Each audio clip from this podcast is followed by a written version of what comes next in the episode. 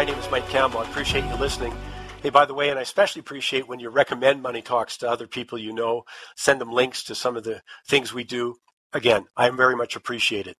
And I was thinking, boy, isn't the world depressing enough right now? Why am I going to add to it? But I want to give you a warning. I'm going to do that. I'm going to start today by bringing to your attention what I call, I'll make it part one of why I think the massive consequences of the buildup in sovereign debt are now unavoidable.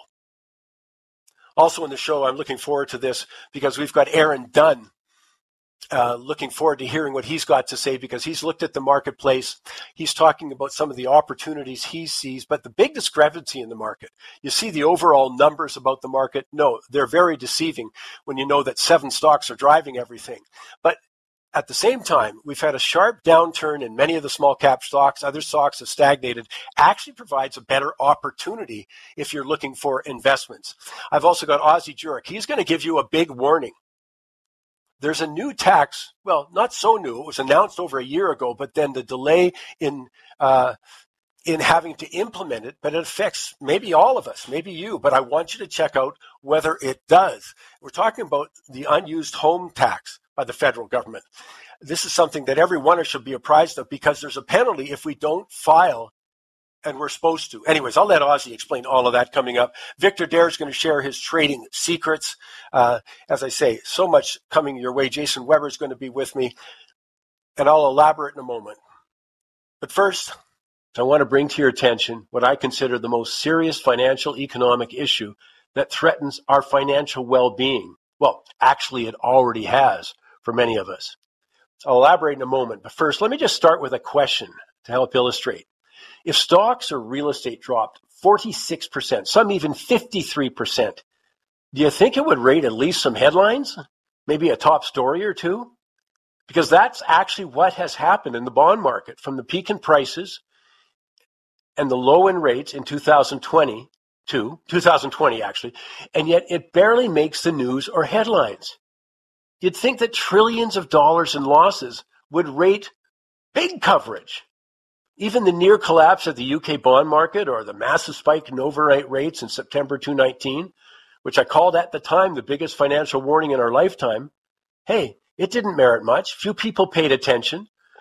And I think that can't think of anyone in the mainstream media who made a point of it. And now it's worse and has ushered in what the Bank of America calls the biggest bear market in history for bonds.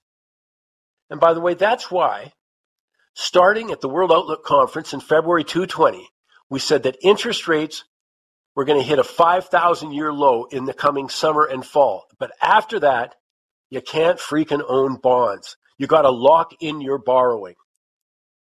Now remember, just one little thing here, that bond prices move in the opposite direction to yields. So if you get a big increase in interest rates, well, you're going to have a big loss in the price of the bonds.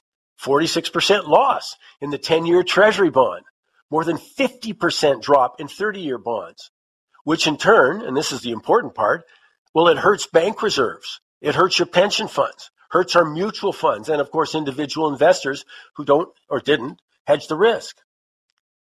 The decline in bond prices is what brought Silicon Valley Bank down. It nearly crushed the UK pension fund in October last year. The rising rates and accompanying bond losses are threatening the Japanese financial system right now. And as I've said so often, this decade is going to be all about debt. Uh, I guess Canadians who have already renewed their mortgage or are about to renew already know what that means. Simply put, debt, especially government debt, is going to actually change the world. It'll change the monetary system.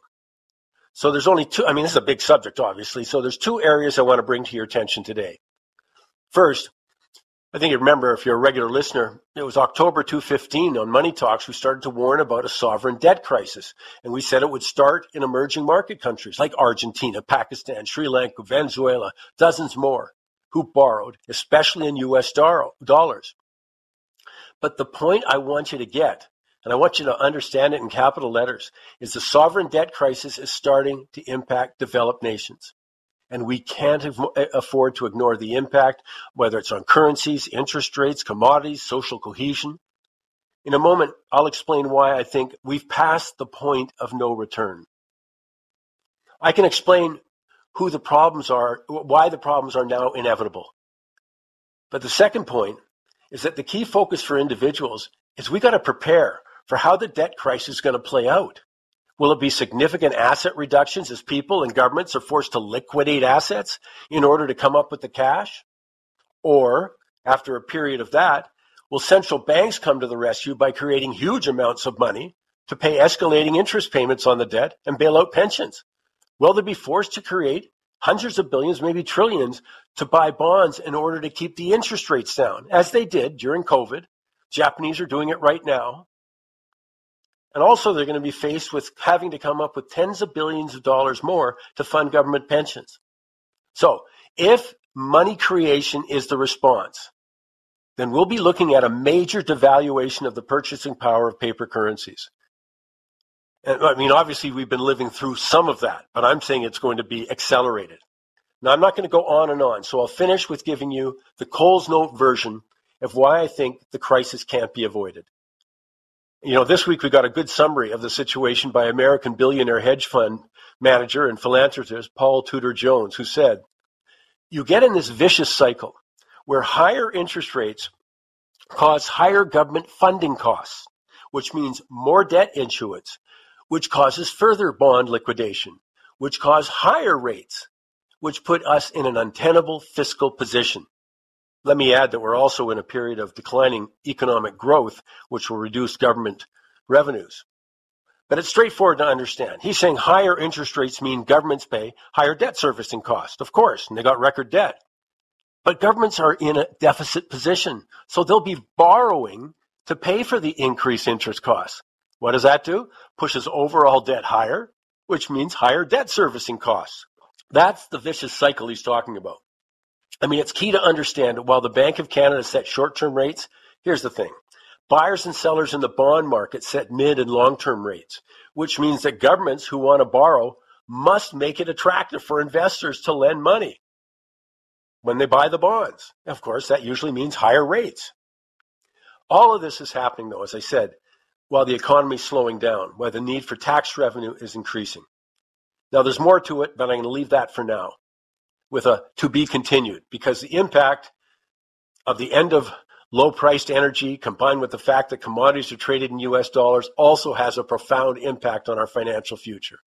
But at this point, my bet, and that's all it is, is that after a short term drop in the economy, which decreases government revenues at a time that asset prices are falling, which then impacts the collateral for loans held in the banking system, for example, the government's going to opt to create money which will severely impact the purchasing power of our dollar. Which is why I've been saying, I guess it's man, for three years now, the key challenge for all of us is going to be how to protect the purchasing power of our dollar. That'll be one of the themes, maybe it'll be the theme at the World Outlook Conference this year. But it's a question we'll continue to examine. I think it'll take for the next seven years as the debt and entitlement crisis intensifies.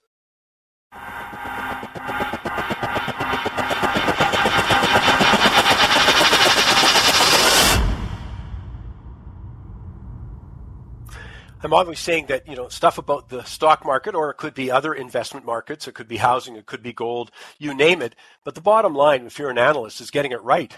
That, that's the only measure that counts. And that's really hard. People don't understand. I don't mind if someone doesn't like me or, they don't like my opinion.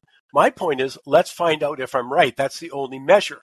That's why I like the guys at Keystone Financial. At keystocks.com, you can find them. Uh, Ryan Irvine and Aaron Dunn have been with us God, I don't know how many years now. Uh, Aaron probably doesn't want to remember, but well over a couple of decades. And the bottom line is they have the same opinion as I do, or the same approach as get it right, get a methodology that works. And then you see, hey, did it? And in this case, yeah, it does on a regular basis, a very regular basis. Uh, and Aaron Dunn joins me now on the line. First of all, appreciate you being with me, Aaron. I'm happy to be here, and there's there's plenty of things to talk about in the market right now, so it's a good time. Let, let me start with this divergence we're seeing in the market, where at least if we're talking, well, different exchanges have had, different levels of uh, return, but also then different stock groups. I mean, we got the so-called Magnificent Seven, all of those kinds of things that, you know, play into our analysis of the market. Yeah, so certainly. So if you look at the returns between Canada and the US, last year was was about the first year in 10 years where the US actually underperformed the Canadian market. And that was mostly because energy in Canada was strong, whereas technology in the US was weak. They had a really bad year. Technology had a really bad year in 2022. So now it looks like we've seen a recovery of that in the US. If you just look at the headline figures, that being that the, the NASDAQ is up about 30%, almost 30% since the start of the year. So a lot of people look at that and they think, well, that's, that's a good recovery in the NASDAQ. But the interesting thing is when you really, when you break down the numbers, um, you look at the top seven mega cap companies uh, in the US. So, th- so this would be Microsoft, Apple, Amazon, Alphabet, which is Google, Meta, Nvidia, and Tesla. If you just look at those companies alone, they account for about $11 trillion in market cap. That's half the NASDAQ right there in seven companies. They're up on average 97% since the wow. start of the year, right? So the other, there's about 2,500 companies on the NASDAQ.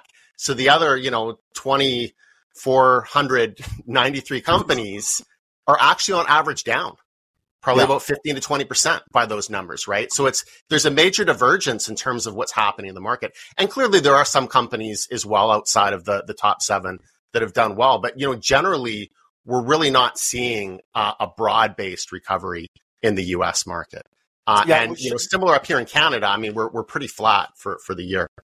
But it should be at least some solace to a lot of portfolio managers who their clients come in and say, "Hey, where's our return?" And you explain that if you didn't own those seven stocks, or you know a couple of them, hey, there was no return you know, to be had. And of course, that's come on top of a very tough bond market. My gosh, the last few months there alone, you know, and this is what's created such a difficult time for traditional portfolios when if you go down stocks as you did in 22 and then mediocre in 23, but your bond side's going down too, mm man, that's a tough environment.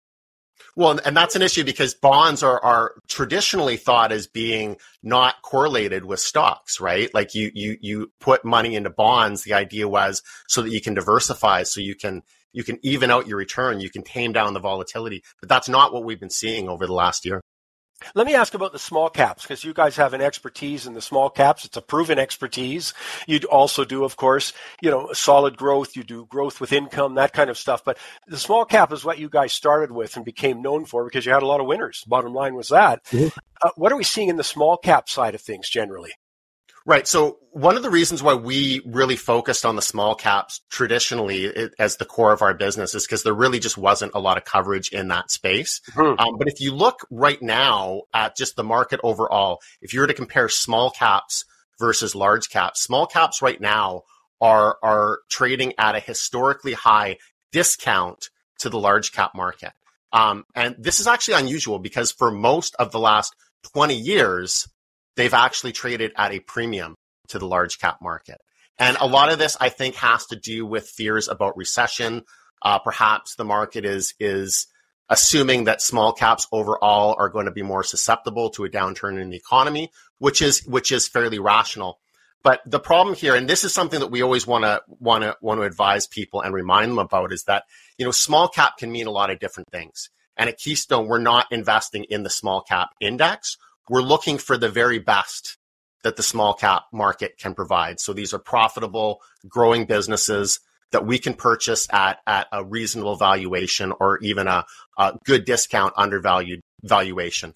Um, but when you have a situation right now where small caps overall are now trading at a, at a 20 year discount to, to large caps, really what happens is even the best of the breed in the small cap market often get thrown in with the rest mm-hmm. of them. So many of them also trade at a discount. So that really is is the long term opportunity is uh, in the small cap market right now is finding those profitable companies that are better than the far superior fundamentally to the rest of the small cap market, but at the same time are temporarily being grouped together with other small caps um, and trading at a at a at a good valuation, low valuation. Well, I just want to mention, by the way, you guys have got a couple of uh, webinars coming up that are full webinars. And I'll, I'll, talk about the first one here because you're doing it November 2nd and November 9th, both at about 7 p.m. Uh, on November 2nd, 7 p.m. Pacific, and then on November 9th, 7 p.m. Eastern. Well, we're going to put up the details of that in mikesmoneytalks.ca or you can go to uh, keystocks.com. But I just want to, that's the kind of thing you're going to be dealing with. Like on one of them, and I'll talk about both, but one of them is building a winning stock portfolio. And you know what? I, I think it's never been more important because uh, I think inflation pressures demand that people invest in this way. Now, I like uh, what the bond market's been doing for the last three months, let's say. You know, that's it, though. you know, but stocks over time are beneficiaries of inflation. And that's why I think this is maybe something, if people haven't done it before, for goodness sakes, take a couple of hours, you know, and become informed on this stuff. So uh, tell me a little bit more about that first seminar. Sure. So what this seminar is doing is it's, as you said, it's providing education. And then we're also providing actual individual stock picks, like recommendations that people can buy right away. So what we want to teach people to do is to be able to build up a, a 20 to 25 stock individual stock portfolio over a period of about 12 months. So, so gradually increasing the size of that portfolio over 12 months. Um, so we're essentially walking people through the process of how you would do that. Um, we're looking at different areas in the market um, and talking about how investors should approach them. And that may include um, categories like artificial intelligence, um, growth investing, how dividend growth stocks should be integrated into the portfolio, um, some people do also want to have ETFs to get some wide diversification outside of their individual stock portfolio. So how do you integrate um, indexed ETFs with uh, with an actively managed indiv- individual stock portfolio? Um, we're gonna we're gonna talk about that as well. What types of companies? Like, what is the profile of the type of company that you should gravitate towards? What should you want to buy, and what types of companies should you avoid? And and well, these I, these are like essentially giving people the tools that they need to be successful and build up that portfolio. And that's applicable whether you manage your own money or you don't. It gives you more information, more background to have a, an elevated conversation with whoever is helping you with your portfolio. So I, th- I think it's important on that scale too. But I got to throw this at you, Aaron. Uh, last year on this show, and you did it at your seminar, you recommended Hammond Power. Now, those are the things I like, Aaron it went up 200 plus percent. What 250 percent? About 250 percent since the recommendation yeah. at, at, the at the event, at and the it was seminar. actually recommended yeah. previous to our to our clients. Um, uh, yeah. So that so their return would have been higher, but at the event, 250 percent. Yeah, and uh, you don't have to have any expertise in stocks to know that's a good thing. So I'll just say congratulations. Let me come another direction there about Canadians owning U.S. stocks. Now, I've been keen on the U.S. dollar, never wavered on that. I have an end date for that for myself when I think the party's over, but right now I don't think it is. Uh, how do you work with U.S. stocks? you guys do a lot of research in that direction. Um, we do. You know, we do, yeah. And like I said, the, the U.S. is is a serial outperformer of the Canadian market. The mm. US market outperforms Canada in almost every year, certainly over the past decade plus. And, you know, you could never just assume that that's always going to be the case going forward. But I think that there, there are some very systemic reasons and structural reasons why that's the case. And I, and why I think that outperformance is going to continue. And the problem with the Canadian market is that, you know, we're so over concentrated in resources and in financials. And financials is basically mostly the big six Canadian banks. So 60% of our stock market is resources and financials. Whereas um, technology, which to me is the most interesting sector to invest in, that's where innovation comes from. That's where, uh, you know, essentially that's the that's a sector that moves society forward, that moves other industries forward, and changes all industries. Um, it's it's it's very unimportant in the Canadian stock market. It's it's less than eight percent, and, you know, most of that is Shopify, um, one company.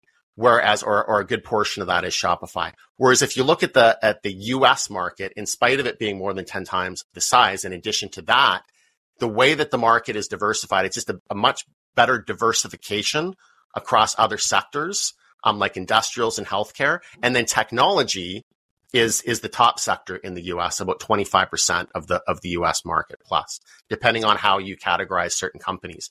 So, you know, by not investing in the US market, you're really setting yourself up at a huge disadvantage. And I talk to Canadian investors that just they have all their capital here in Canada. I personally think that's a big mistake. I think that every portfolio needs to have some exposure to the US. It's just too important an economy.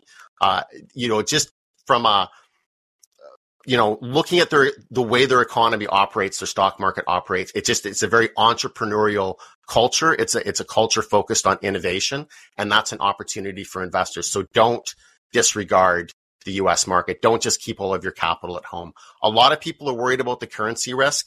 Um, we think that actually having some exposure to other currencies is good. But outside of that, you know, these things tend to, to, to even themselves out. And if you look historically, there's never been a single year, even when you lost money on the US currency, where you would have done worse by being in the US market. Like your your gain of being in the US market, relatively speaking, was always higher than the loss mm-hmm. on currency. And then of course in some years you gain on currency. So that's not a reason not to not to invest in the US.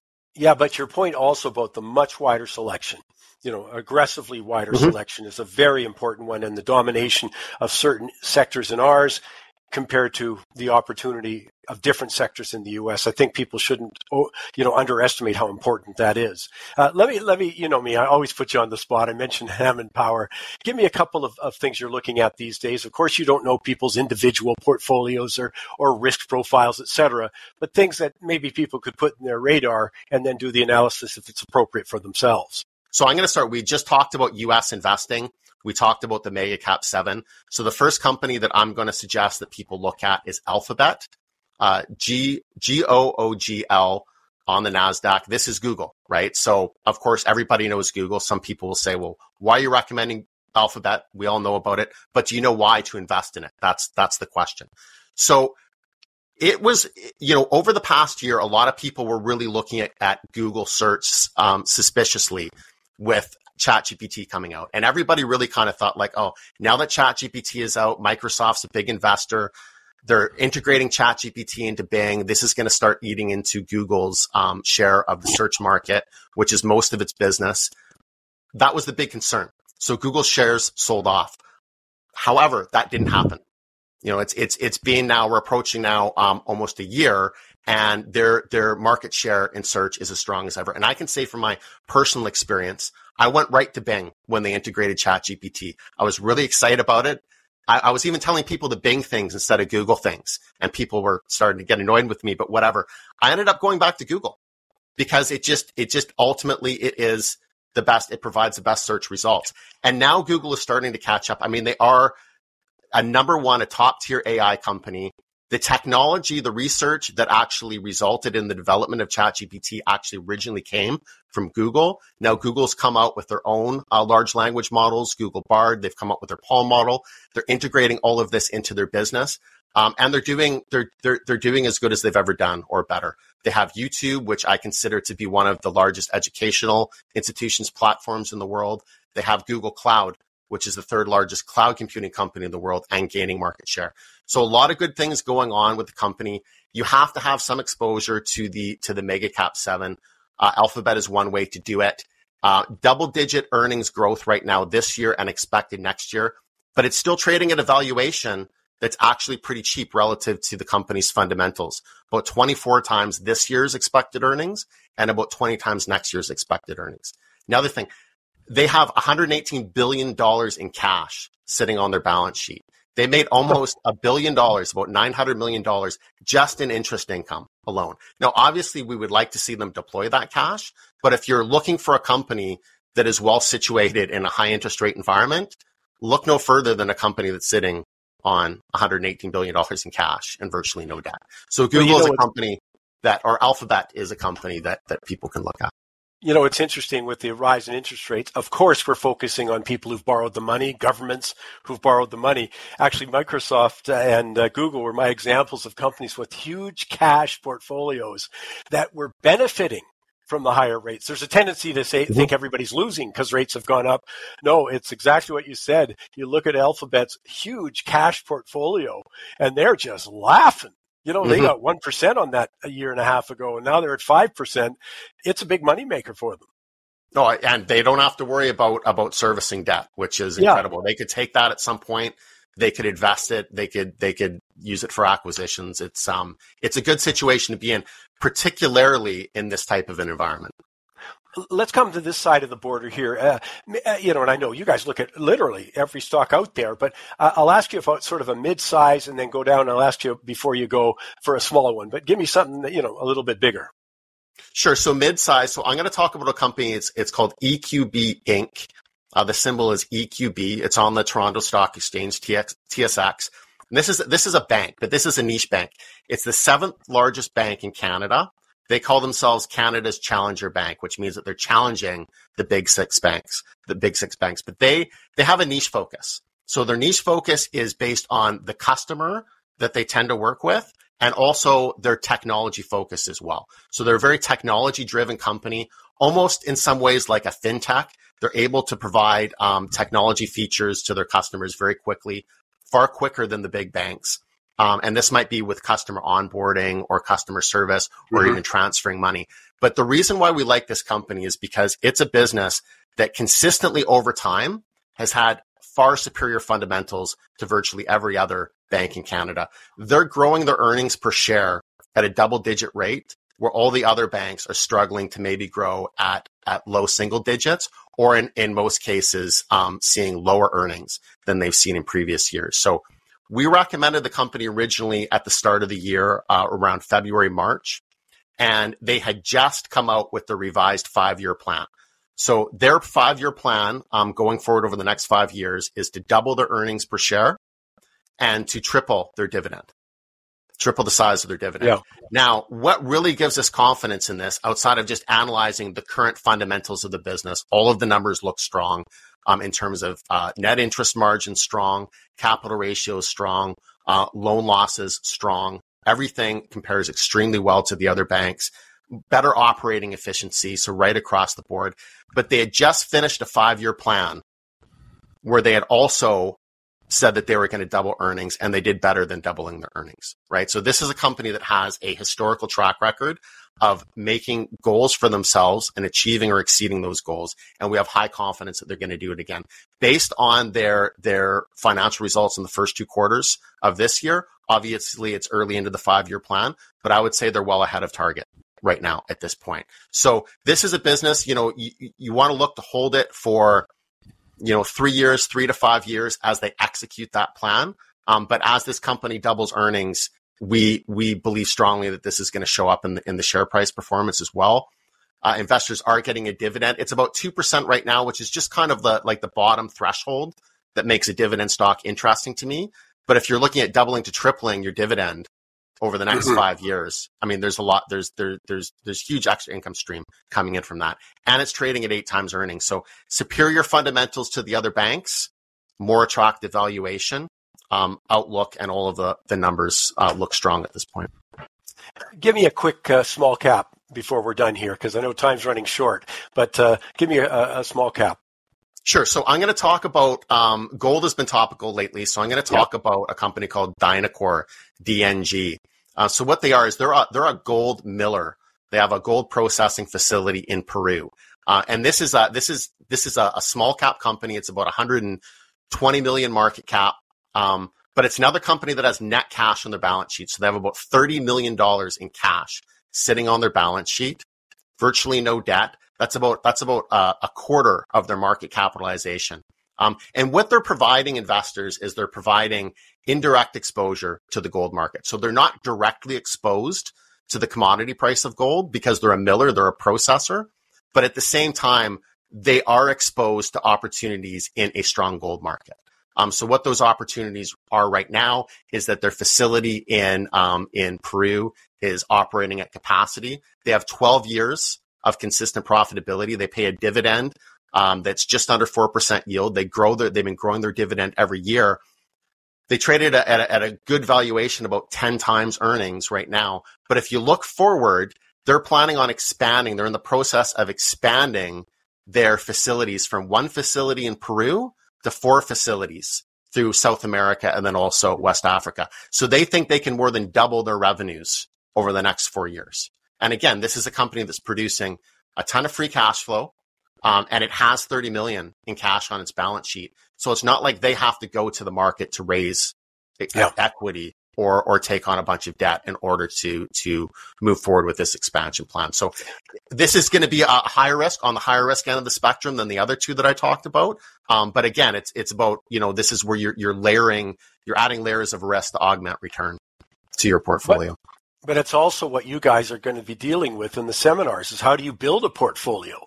You know, how do you integrate, you know, these sort of solid growth positions or even conservative growth with something that is more aggressive, more speculative. So that's exactly what the seminars are. And as, as I said, I should have said, by the way, the seminar November 2nd at 7 o'clock Pacific, then you're doing another November 9th at 7 o'clock Eastern, but it's 29.95 is the early bird special. Um, and that includes, and this is something I talked to Ryan Irvine, your partner, with about the whole uh, situation with having to change the electrical grid. And you've got a report called Electrification uh, that you've just put out. That's a 599 value, but that comes with it. So, uh, but I want you to tell me about the other one because you're also doing a VIP event on November 4th at 11 a.m. Pacific, uh, which is of course more pricey. Its original value is about really about $3,700. But uh, you can get the early bird ticket price at just under 2000 So tell me about that. What are you getting if I'm going to put out that kind of money? Right. So, so the, the VIP event is really for people that are re- ready to move forward with a full VIP service package mm-hmm. from from KeyStone Financial. So right away you get our, our, our VIP research package. So this is all of our research, all of our small cap recommendations, dividend growth, US recommendations, all of that. There's our VIP portfolio, which are all of our, our top picks. We have a portfolio builder app. Um, we do about 100 uh, Q&A sessions with the analysts throughout the course of the year on a weekly basis. Um, there's a couple of special VIP webinars throughout the course of the year. And then on top of that, we also have what what is is a, a DIY seminar specifically designed for our VIP clients. So it includes all of the educational content that we would have in our typical DIY, webinar. Um, but then we go, we we expand beyond that, and what we're really trying to do is we're trying to set our clients up for success. So it's it's research plus education um, as well as um, opportunities to do calls um, with with our analyst team. Just essentially set people up for success, get them started with our recommendations and building that portfolio, and then helping them along the way as well. So it's a very very comprehensive uh, very comprehensive service you know, it's as I say. I think we're in a, t- a period of time where uh, it's. I think it's as difficult. We had Jamie Dimon. I think this week said it's the most precarious time, you know, he can remember in generations now, and I would agree uh, with that. And people ask me all the time, well, how do I defend for myself? How do I protect myself? This is how. Education is how. Um, but I'll tell people that you didn't have to memorize all that. You can go to keystocks.com, keystocks.com, or go to mikesmoneytalks.ca and get all the details of that. In the meantime, Aaron, I think those sound, sound terrific, but I want to thank you for taking time with us today. Oh, it's always, always a great time. Thanks a lot, Michael. Appreciate it.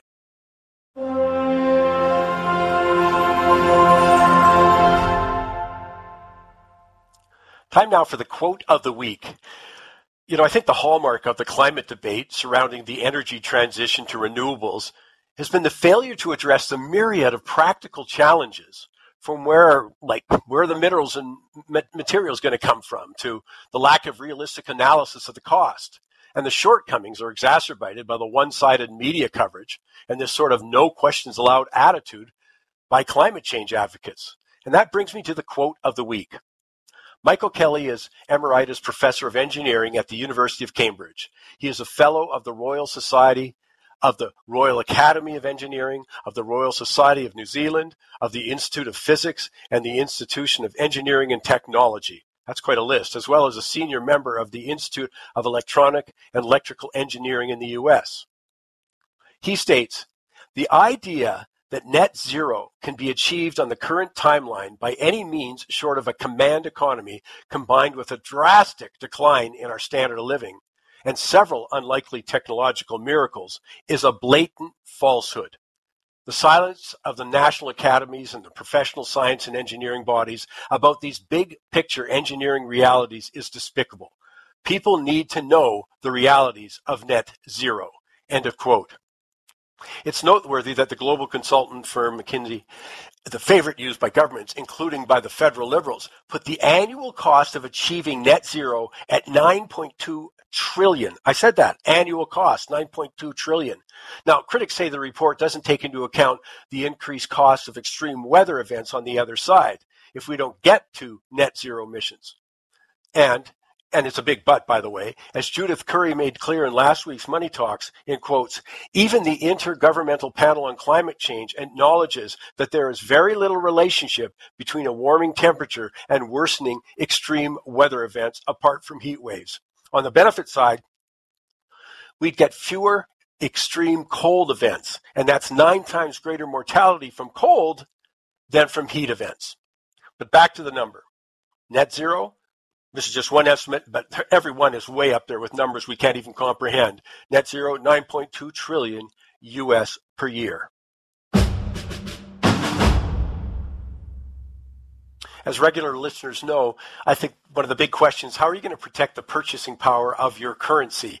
And of course, we jumped on the, well, we didn't jump on the bandwagon. I think we started it. And that's in February 2020 when we started saying, hey, my big worry is about, and as I said this right at the top of the show, by the way, the purchasing power of paper currencies. I, I don't have a short term view on that. I have a long term challenge with that. But one of the areas, of course, is so interesting, and many absolutely love it, is silver. So Jason Weber is, is with me. Jason's got a long time uh, experience in this mining sector, but he's also the president of Silver North Resources. Uh, Jason, let me just start with this. The debate seems to be: should I be looking at silver as a industrial metal, and then you'd look at things like renewable energy and all of those, you know, electrification, those kind of uh, uses, or should I just be, or should it more dominate my worry about, as I say, the devaluation of the paper currency? You know, as I say, a junior partner to gold.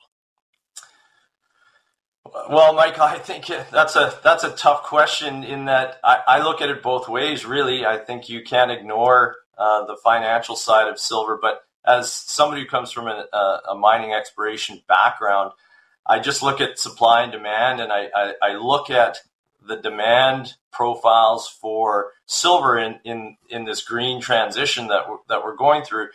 And I can't help but think there is a, a, a big market there for silver, a, a, high demand that's going to keep increasing over the foreseeable future. And, uh, you know, I, I, I, come back to just the uh, a statement I read once silver is the metal of 10,000 uses. And I think we're, we're seeing that borne out in this green transition. Well, especially when we talk about electrification generally, you know, I mean, there's so many uses, uh, and I, am sort of with you. I see both. There's going to be people who jump in who say, you know, as I say, it's it's because of the excessive printing of money or creation of money that's devaluing our overall purchasing power. But I, I think silver also has that unique area from the so-called precious metals that has just such an aggressive use profile, and uh, and at some point it gets rewarded. I, am a I'm a longer term guy, and obviously when you run a company like uh, you know North, uh, Silver North Resources, I mean your time frame isn't next Tuesday. I mean, you know, when you're doing projects and meeting with partners and all that, you have to have a longer term, uh, a realistic longer term profile. Yeah, absolutely, and I think you know um, some of your, your listeners might know us by, by another name, which was Alianza Minerals. And it was just mm-hmm. over this last summer that we took kind of your long term idea that silver is, is someplace we, we wanted to be. We wanted to be involved um, really in a, a more in depth way in the exploration of silver, being at that front end of the, the supply chain for, for that metal. I think that was, that was really important for us. And uh, with Alianza, our focus was on our, our main project, Haldane, in, in the famous Keno Hill Silver District in the Yukon. But it was a bit, maybe a harsh way to say it, cluttered by some of the other projects that we had in the portfolio. And we really wanted to take the focus and, and really put it on silver. And because that's, you know, as, as our management group, we really thought that silver was the place we wanted to be, uh, not just for the next six months or a year, but the next two, five, ten years, this is, well, I mean, the place we want to be. That makes perfect sense. I mean, you know, uh, a smaller company, junior, uh, junior mining. I mean, you've got to, you have to focus. It's not like you can have a four billion dollar portfolio and develop it all. So, I mean, it makes sense to me that you chose to narrow down your focus and put both financial and uh, physical resources, uh, you know, management, managerial resources, expertise, et cetera, uh, and and drill down uh, to one area. Yeah, and it also helps that we have two really great silver projects in the Yukon that we focused on. So we, we had that leg up already. But but it is a it's a process you'd go through like someone in their portfolio. Which where do I have the potential to get the best bang for the buck is really what you know. That's the investment game where we can get the best return for our shareholders. Yeah, you within that. Uh, but I've also read about Hecla being involved up in that area. So I mean, I've I've known Hecla since Jim Dines used to send it to me for Christmas. You know, but you know, very well known company. So tell me a little bit uh, just quickly about how that sort of factors in to your your company. Well, you, you talk about Mr. Dines. Uh, um, Hecla is a 125 year old silver producer, the biggest uh, silver producer in North America. So um, they do kind of fly under the radar a little bit, but they got involved in the Keno district oh, just about a year ago exactly. I think the deal was was finalized when they purchased Alexco Resources, which was the miner, the the producer of, of silver in the district with sort of the core uh, holdings in the district and and the operating mines. Uh, they were struggling. It was a, a, real grind for them in that they were undercapitalized and they had a an overhanging streaming agreement on their silver production that really hamstrung them. Mm-hmm. And uh, was had been watching this project for a while, uh, knew it very very well, and when when uh, Alexco ran into problems and had to, to shut down to stockpile ore to get throughput at their mill up to 100%. That gave Hecla the window to, to come in and, and work out a deal where they could extinguish the stream on the silver production, uh, recapitalize the, the operation. And they've, um, they've gone about that over the last year. And this quarter will be telling for them. This is where the sort of rubber hits the road for them. They, they will uh, be ramped up to a, a full production at the mill, 100% capacity, 440 tons per day and uh, and and full on silver production. And they look at the Keno Hill mines as being a, a big part of their production profile uh, going forward as they now become North America's largest silver producer. Well, as I say, you just mentioned one thing, and I want to finish with this. Um, that obviously uh, you got to have the project, you got to have the approach, you got to have the expertise, and you've got to have the money. So I, I just read that uh, that you guys of looking at uh, you know private placement for Silver North Resources. Tell me a little bit about that.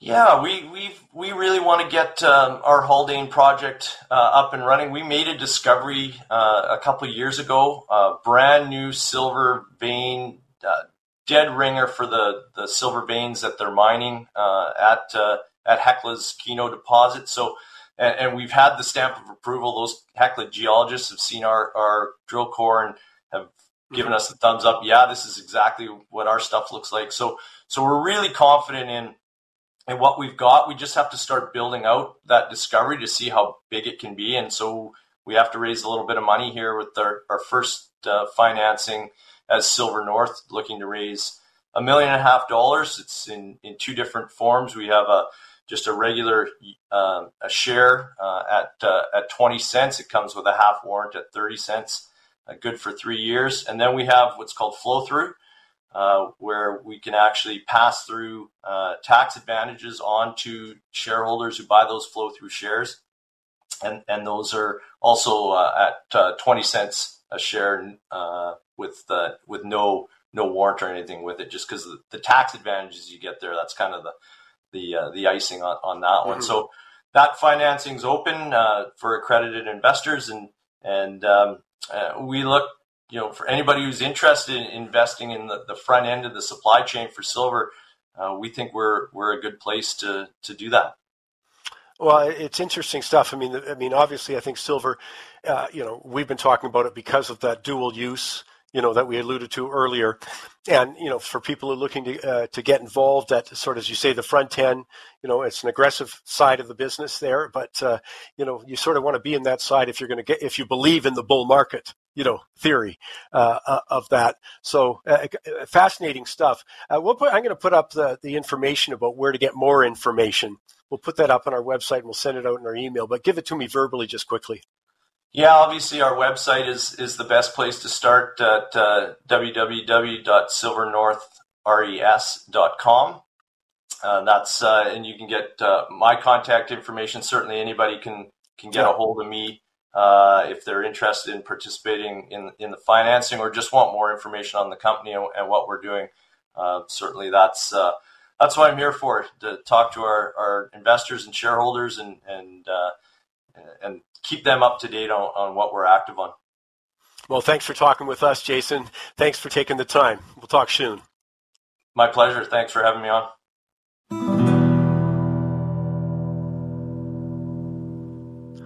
Time now for the shocking stat of the week, and it's taken from a recent Angus Reid poll in their ongoing series on Canada and the culture wars. In looking at the responses, it's tempting to say that people don't really have a grasp of history, or maybe they don't understand economics. But how do I know that? I mean, that's arrogant of me to say it. So instead, I'm going to take people at their word. For example, 74% of respondents say they either support or strongly support a wealth tax, which basically says that after a person has paid, well, a myriad of other taxes from income tax to sales tax to gas tax, liquor taxes, and on and on, 74% of Canadians say that's not enough. We want to tax what's left over. No, maybe that's money is, is, placed in something like their own business, like they've invested to start one, or they've invested in other people's businesses through the stock market or private equity, or deposited in the bank, or lent it to government by buying bonds. So I'll take the 74% at their word and assume that they appreciate the unmitigated failure of wealth taxes to increase government revenues in so many jurisdictions. I mean, they've been tried. In fact, they've resulted in lower government revenues at times because there's less money left over to be invested and help grow the economy. And in Canada, we have a problem with the lack of capital investment. I assume that they know that when Norway instituted a new tax on the wealthy, and they did that, I guess, over a year ago, they projected government revenues would increase by about $150 million annually, US dollars. But instead, it looks like the government will receive about 40% less than it generated before the new tax was introduced.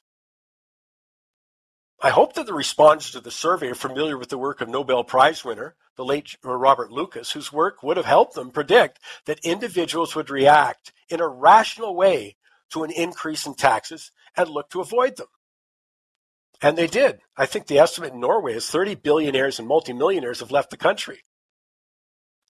I have to assume that they know that of the 12 countries that had a general net wealth tax in 1990, there's only four left Colombia, Norway, Spain, Switzerland, and they collect only a small amount of revenue. But it's not a surprise. Come on, I don't care who you who you would have said uh, on that survey, but I bet the 74% of Canadians who support a wealth tax probably wait till things go on sale in their personal lives.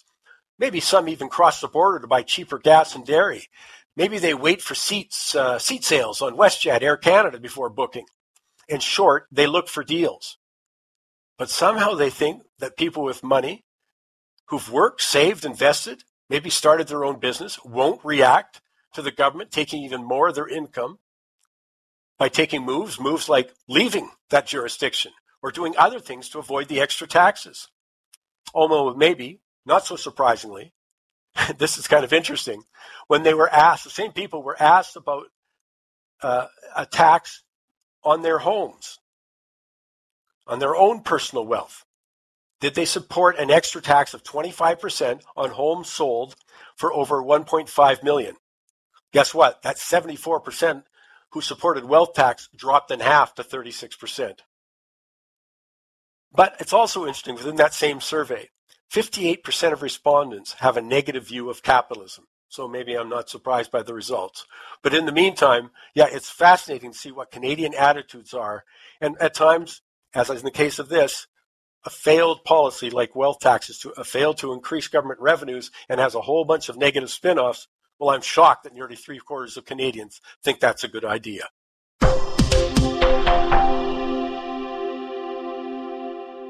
Ozzie Jurock joins me now. I got to bring him in here because there's something called, and I want you to prepare for this because it's a word that I think maybe we should have heard more about, but it's called the underused housing tax.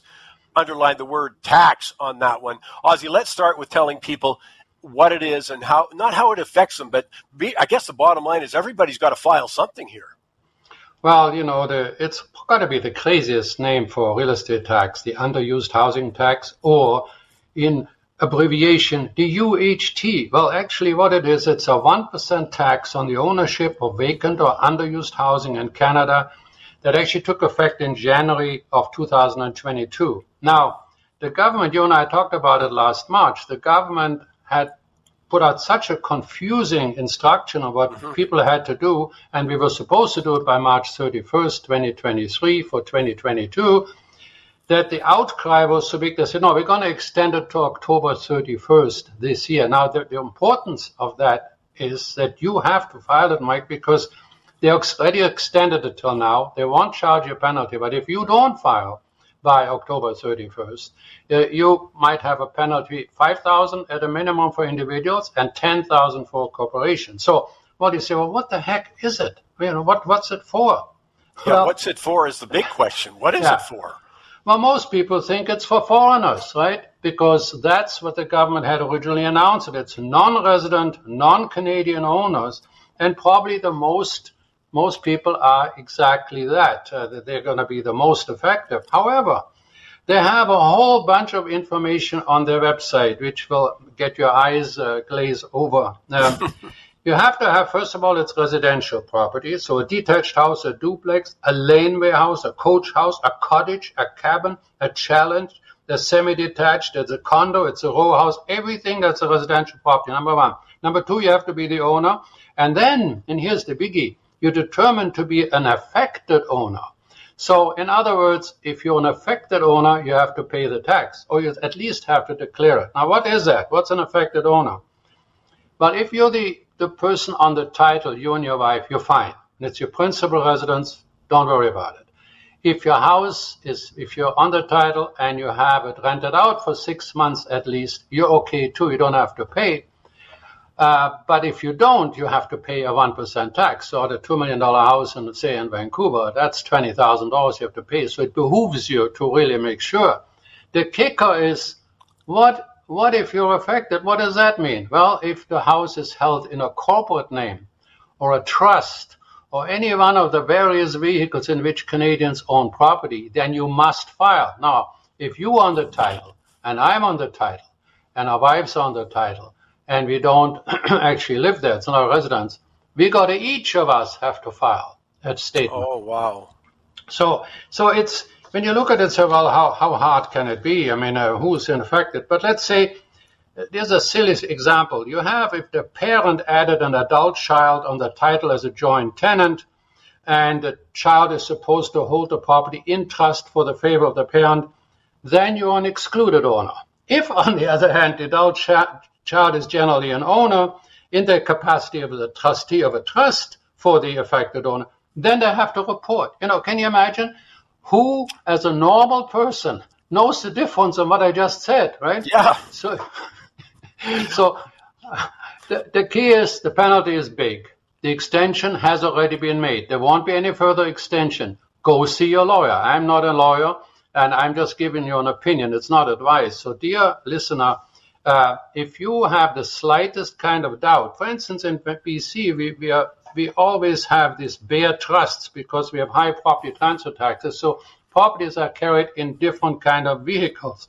So if your name is on the property, even if the beneficial user may be somebody else, like a corporation, you have to make a declaration. And everybody that's part of the corporation has to make a declaration. And, that's the confusing part in terms that, that's clear what you've just said. But okay, so let's backtrack right to the beginning and say who has to file. So uh, you know, you your spouse living in a principal residence. Do you still have to file, even though it's not going to no. apply to you, but you have to file? No, no. For principal residence, you're exempt, and for you don't have to file. Okay, so uh, now you're an investor, so you own another property, and you said it's a long list: condo, a tent you know, a house, you know, whatever it is, you have to file. Well, like, the, the, you, are renting it out, let's say. Sorry, you're, you're, rent, you're, renting it out. If it's at least rented six months, you don't have to pay anything. And there's the difference. You may have to file, but you don't necessarily have to pay. Yeah. But if you don't file, you will get minimum penalty is five thousand dollars per person and ten thousand for corporation. The thing is, when you when I look at the list and they include a laneway house, so does that mean? That if I own a house in a in a private company, you have your you hold your real estate in a company. Now I got to declare the company. Let's say like my own company has me, my wife, my children are all owners of that company. Each of us have to file. Then I also got to file one for my laneway house, right? On the same, you know, it could be very complicated, and it's too complicated for a radio show. Uh, because because I'm the I'm the I'm the advisor or the, the talker. Yeah, no, no. But Go see your lawyer. You know? our, our, my point and our point here in putting this on is because in bumping into people over the last couple of weeks, I said, "Have you even looked at this?" You know, we got a deadline of October 31st, and they hadn't even heard of it. You know, that's what kills me. That's and I appreciate right. what you said. They introduced it over a year ago. They've extended it. But come on, unless you're dealing with this stuff on a regular basis, I mean, I found like nobody, Ozzie had heard about this, like zero. Yeah. And it's called the underused housing tax. So that's what we're telling you to do. Check out whether you have to file, if you have to file, what it is. Ozzie's given us a, a good outline of that. But yeah, you've got to check it out for yourself. You know, whether you have uh, somebody who. Does this with you in the legal profession, whatever. We just want to make sure you don't ignore it because of these penalties if you didn't file. You know, and Well, that's that's that's the thing, and you can go to the website. You know, just go to www.canada.ca and then type in underused housing tax in the search field, because their their website is so long that nobody will remember it. But just go to canada.ca, and they have a. It, I don't think it would be any clearer after you read it, but Yeah. at least you have uh an idea about the immensity of the problem if you're not just a regular homeowner and uh, if you just have the slightest uh, different way that you hold your property, it is not just a foreigner's tax. That's the big point. I don't know how many foreigners will actually like this, uh, and the, the complaints will mount. But right now, October 31st is it. Well, I was looking at uh, I was looking for this under tr- www another way the government's making my life miserable ca, and it came up. No it didn't. but yeah. So no, I appreciate how difficult this is, but I also appreciate you taking the time to do that with us. And again, uh, all we can say is you've been warned. You've got to go further. And uh, before, unless there's something, we don't want a nasty surprise. And this goes to myself. That's where this all started, Ozzie. I certainly hadn't filed, and I said, "What the heck? I got to learn more about this." But it's the underused housing tax, or UHT. Ozzie, thanks. You've done yeoman's work here. Congratulations. well, thank you, Mike. Uh, very, very quickly, I want to mention that I put out my OzBuzz uh, newsletter, but I had so many questions to answer that I've decided to answer those questions on YouTube. So anybody that's interested in listening to me talk about the questions that are normally in OzBuzz, go to youtube.com, Jurock video. Uh, and uh, and get the pearls of wisdom from questions answered. And finally, I love this Zsa Zsa Gabor. You know, she said a man in love is incomplete until he has married, and then he's finished. Ozzie's filing uh, under. Can you say something to make Mike's live, Mike's life miserable? Hey, too late. The underused housing tax already accomplished that for the week. Ozzie, have a great week. Thanks. You too. You know, it's fascinating. Uh, fascinating is a word I'm uncomfortable with. I should have said. I mean, the world is so compelling right now. So many things that has have kept me on edge, have depressed me also. But it comes down to your trading and, or your investing. And I think it's always important to take a step back and say, well, how do professionals deal with this? Because I still think, you know, the markets are not a place where you can say, I can predict everything. It's all about managing risk, et cetera. So I gave Victor a call and said, look, I want to talk about this. You've been in this business over 40 years. I want to talk about stuff you've learned, stuff that you'd advise uh, my children and your children to do, et cetera. So Vic, I appreciate, first of all, you taking the time. And I want to start with what, what's your, if you had a golden rule that you'd sort of post above your, uh, your computer, what would it be? Well, actually, Mike, I for years I did have a little yellow sticky on one of my screens that said, "Anything can happen." Every, everybody's getting a shot of this right now. Exactly what you've said, and I'll tell you what it is. And we used to talk about it on Money Talks. I mean, my theme on Money Talks was lock in your mortgage because rates could go up a lot higher and faster than we can imagine. Well, clearly it was more than most people could imagine. And the reason I'm saying that is because now they're caught. They didn't imagine the risk. They could say, oh, yeah, rates are going up. They imagined maybe, you know, just a little bit. Now we've had this huge increase in rates, and this is what keeps me up at night. I worry about people, and I get calls from I get emails from them. They're going to lose their homes. They're going to have to make that choice or other really severe choices. So it's not just so casual because, in other words, people didn't imagine that risk. Well, you know, I, I used to say when I spoke at conferences that I had watched hundreds and hundreds and hundreds of people lose millions and millions and millions of dollars. And I thought, you know, what was the one thing these folks had in common? And I will tell you, it's really simple. They just hated to take a loss. You know, whether that was psychology, like, gee, if I take a loss, I'm admitting I was wrong, I was an idiot, or whatever. I take losses every day. It's not a big deal. I love taking smaller losses, and I hate taking big losses. Well, you know, we've talked also about me not being a trader. That's the yeah. number one reason I recognized that I was not a trader. I found taking those losses, it, this is really interesting. I could take the loss if I was trading for you. I could show phenomenal discipline. When it was my own money, I found I was reluctant and I just said, You're not allowed to play in this game then. You're not allowed to. You're much more comfortable with a long term view, lining up to what you think is the trend. All the other things we said. What happens if I'm wrong? How much am I willing to risk? But to have to do that daily like a trader does, I just recognized in myself that was too much. And it's the old Bernard Baruch line when he says, if you don't know yourself, the markets are a very expensive place to find out. well, yeah, I'll tell you this. If my analysis and trading are out of sync, it's prop, it's almost always because I'm trading a shorter time frame than my analysis. You know, for instance, over the last few weeks here, I thought the, the sell off in bonds was just getting way overdone. You know, people, positioning, uh, the, the bearish attitude out there was just almost an extreme. And I thought this market is due to turn, you know, uh, like, you know, it was ripe for a reversal. And I kept making these little trades in there trying to pick a bottom to the market rather than wait patiently for the bottom to get made and the market to start to rally and then buy it. That, that's what I mean by just getting out of sync. I liked my idea that the bond market was going to bounce so much that I threw discipline out the window and started trading short term and taking lots of little losses. Uh, again, because I've also, as you know, been involved. I don't, I don't even want. I don't like to count how many years. of you know. course. But uh, the one that it's very similar, but the one for me that kills me, that I hit myself over the head with.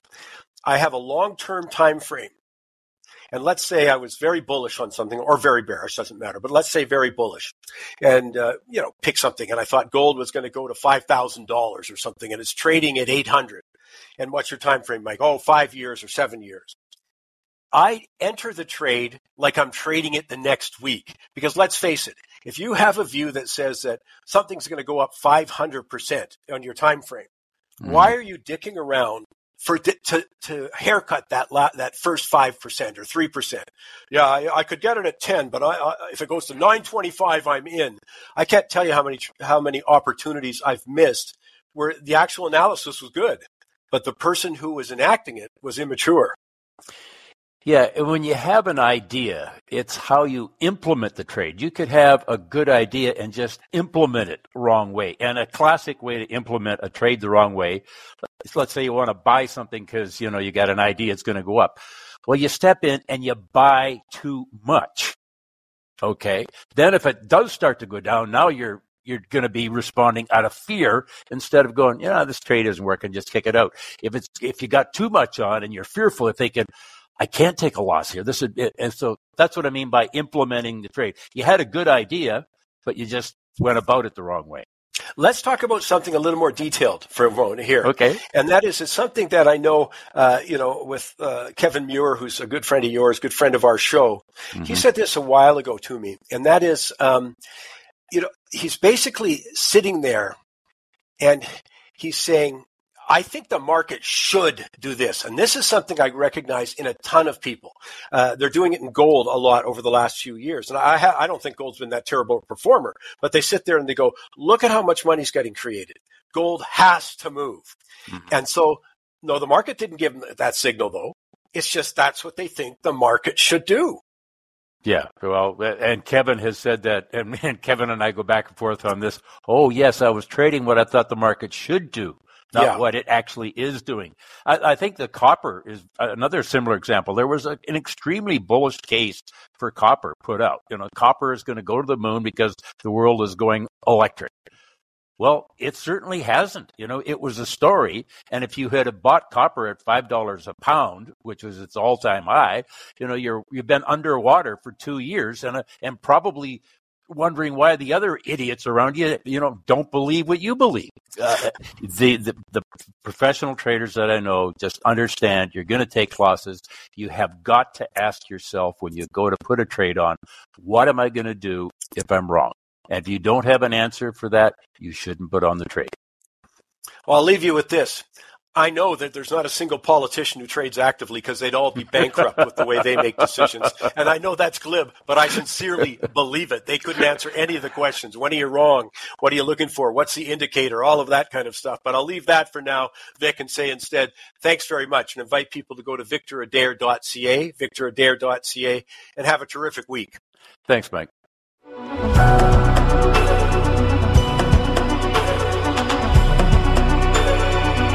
Time now for this week's Goofy Award. Maybe you missed it, but this past week, the Department of Canadian Heritage, and now that's led by Minister Pablo Rodriguez. By the way, he was the author of Bill C-18. That's the legislator that, uh, legislation that has resulted in Facebook no longer carrying Canadian news links. But that department has requested millions more in additional dollars. Hear this to keep up surveillance on internet users who, in the government's views, promote, in quotes, incorrect political beliefs. Boy, I hope you think about that. They go on to say that, in quotes, disinformation impacts Canadian health and safety, civic discourse, and engagement, impacts political belief, perceptions of democratic institutions, confidence in political systems, and trust in the media. End of quote. Man, that is just pushing a button for me. By the way, it reminds me when you remember when Prime Minister Trudeau commented on the truckers' convoy, but this is well before they entered Ottawa and any disruption that they made there. He said the supporters held unacceptable views. And by the way, I think he's sincere. I think he believes that many people who disagree with the government are spreading misinformation. But I also got to be honest with you, this really presses my buttons because I believe free speech is a foundational right in a democracy. Well, questioning authority, by the way, and generally accepted views is the basis of all progress. So, yeah, I have a problem with people who want to censor me. But secondly, because a strong argument can be made that government and its institutions are the biggest purveyors of misinformation. I have yet to hear, now there is one exception, Anthony Fauci, I've yet to hear anyone in government admit that the government itself has a long record of peddling misinformation. Now, it used to be called propaganda and spin, but as COVID illustrated, the political agenda has morphed into not just trying to influence public opinion, but control our behavior. And by the way, I mentioned Fauci. Why? Because he's the lone exception I can think of that admitted to peddling misinformation during COVID, which he called noble lies. That's right. He admitted to lying to the public because, in his pin, uh, opinion, it was for their own good. I mean, there's so many examples, though, of government misinformation during COVID. For example, I'm fully vaccinated, by the way, but contrary to what the government said, it didn't mean I couldn't catch COVID. And more importantly, it didn't mean I couldn't spread it. But that was the rationale for vaccine mandates and people losing their jobs or refusing to be vaccinated. But it was misinformation. Many apologists for government ignore that Pfizer itself said in front of the European Parliament on October 10th, 2022, it never tested for preventing transmission. Government still made the claim, gosh, it was as early as December 2020. Before receiving the original emergency use authorization, both Moderna and Pfizer acknowledged they had not tested to see if the vaccine prevented transmission. It's going to be news to some people because they never heard it in the media. In December 2020, the FDA emergency use authorization press release, my goodness, it was the press release that confirmed there was in quotes, no evidence that the vaccine prevented transmission of SARS CoV 2 from person to person, end of quote. Yet both politicians, majority of the media, continue to promote the misconception. How about Twitter, Facebook, YouTube, in coordination with the Biden administration? Well, they worked to censor information. The government also ignored the immunity provided by COVID itself, despite 140 studies concluding that it offers equal or better protection than vaccination. But leave COVID, because we got so many other examples. How about Russiagate, perpetrated by specific sections of government and media? It's proven to be completely false. How about the Hunter Biden laptop? Told it was a Russian plant. They had 50 CIA agents sign a letter pointing to Russian interference, which was widely circulated on social media, despite the fact that it was totally bogus. There's lots of other examples of government misinformation. Gosh, I think about the truckers' convoy. Cabinet, led by Public Safety Minister Marco Mendicino, repeatedly and uh, echoed, by the way, by the Attorney General David Lametti, claim without evidence that large amounts of foreign cash financed the convoy. That was not true. The list just keeps going on. They said at a cabinet that both the RCMP and the Ottawa Police have requested the Emergency Act. But you know what? You know who refuted that? Emergency Preparedness Minister Bill Blair, June 15th last year, along with the RCMP and Ottawa Police, stated that wasn't true. I mean, the list goes on and on. But my point is that these are the people who are pushing to be in charge of deciding what constitutes misinformation. With the government being able to label and flag anything that doesn't fit their agenda as misinformation. In short, it is whatever the government says it is. And nothing they say themselves qualifies. It's not overstating to say, man, that is a chief characteristic of totalitarian regimes. Misinformation has been with us forever. Now, some of it's out of ignorance and intellectual laziness, and I agree that can be dangerous. But now there's also misinformation with the aim to not only influence but control us. Now, here's the important question, though. You can decide whether the cure, i.e., more government oversight, and being the ultimate judge of what can and can't be said is worse than the disease? And on that question, some of the most celebrated thinkers in Western culture, from Einstein to Martin Luther King, from Ayn Rand to Noam Chomsky, from Ruth Bader Ginsburg, Thomas Jefferson, come down firmly on the side against government censorship and in favor of free speech. Hey, that's all the time we have this week. And I want to remind you why don't you sign up for five minutes with Mike? All you have to do is go to mikesmoneytalks.ca, mikesmoneytalks.ca. Uh, join us on Money Talks tweets or Michael Campbell's Money Talks on Facebook. And remember, remember the, uh, the seminars being offered by KeyStone. Again, we can get information with us or uh, keystocks.com. They're coming up. Take advantage of them. The more we know, the better it is. And in the meantime, I hope you have a terrific week.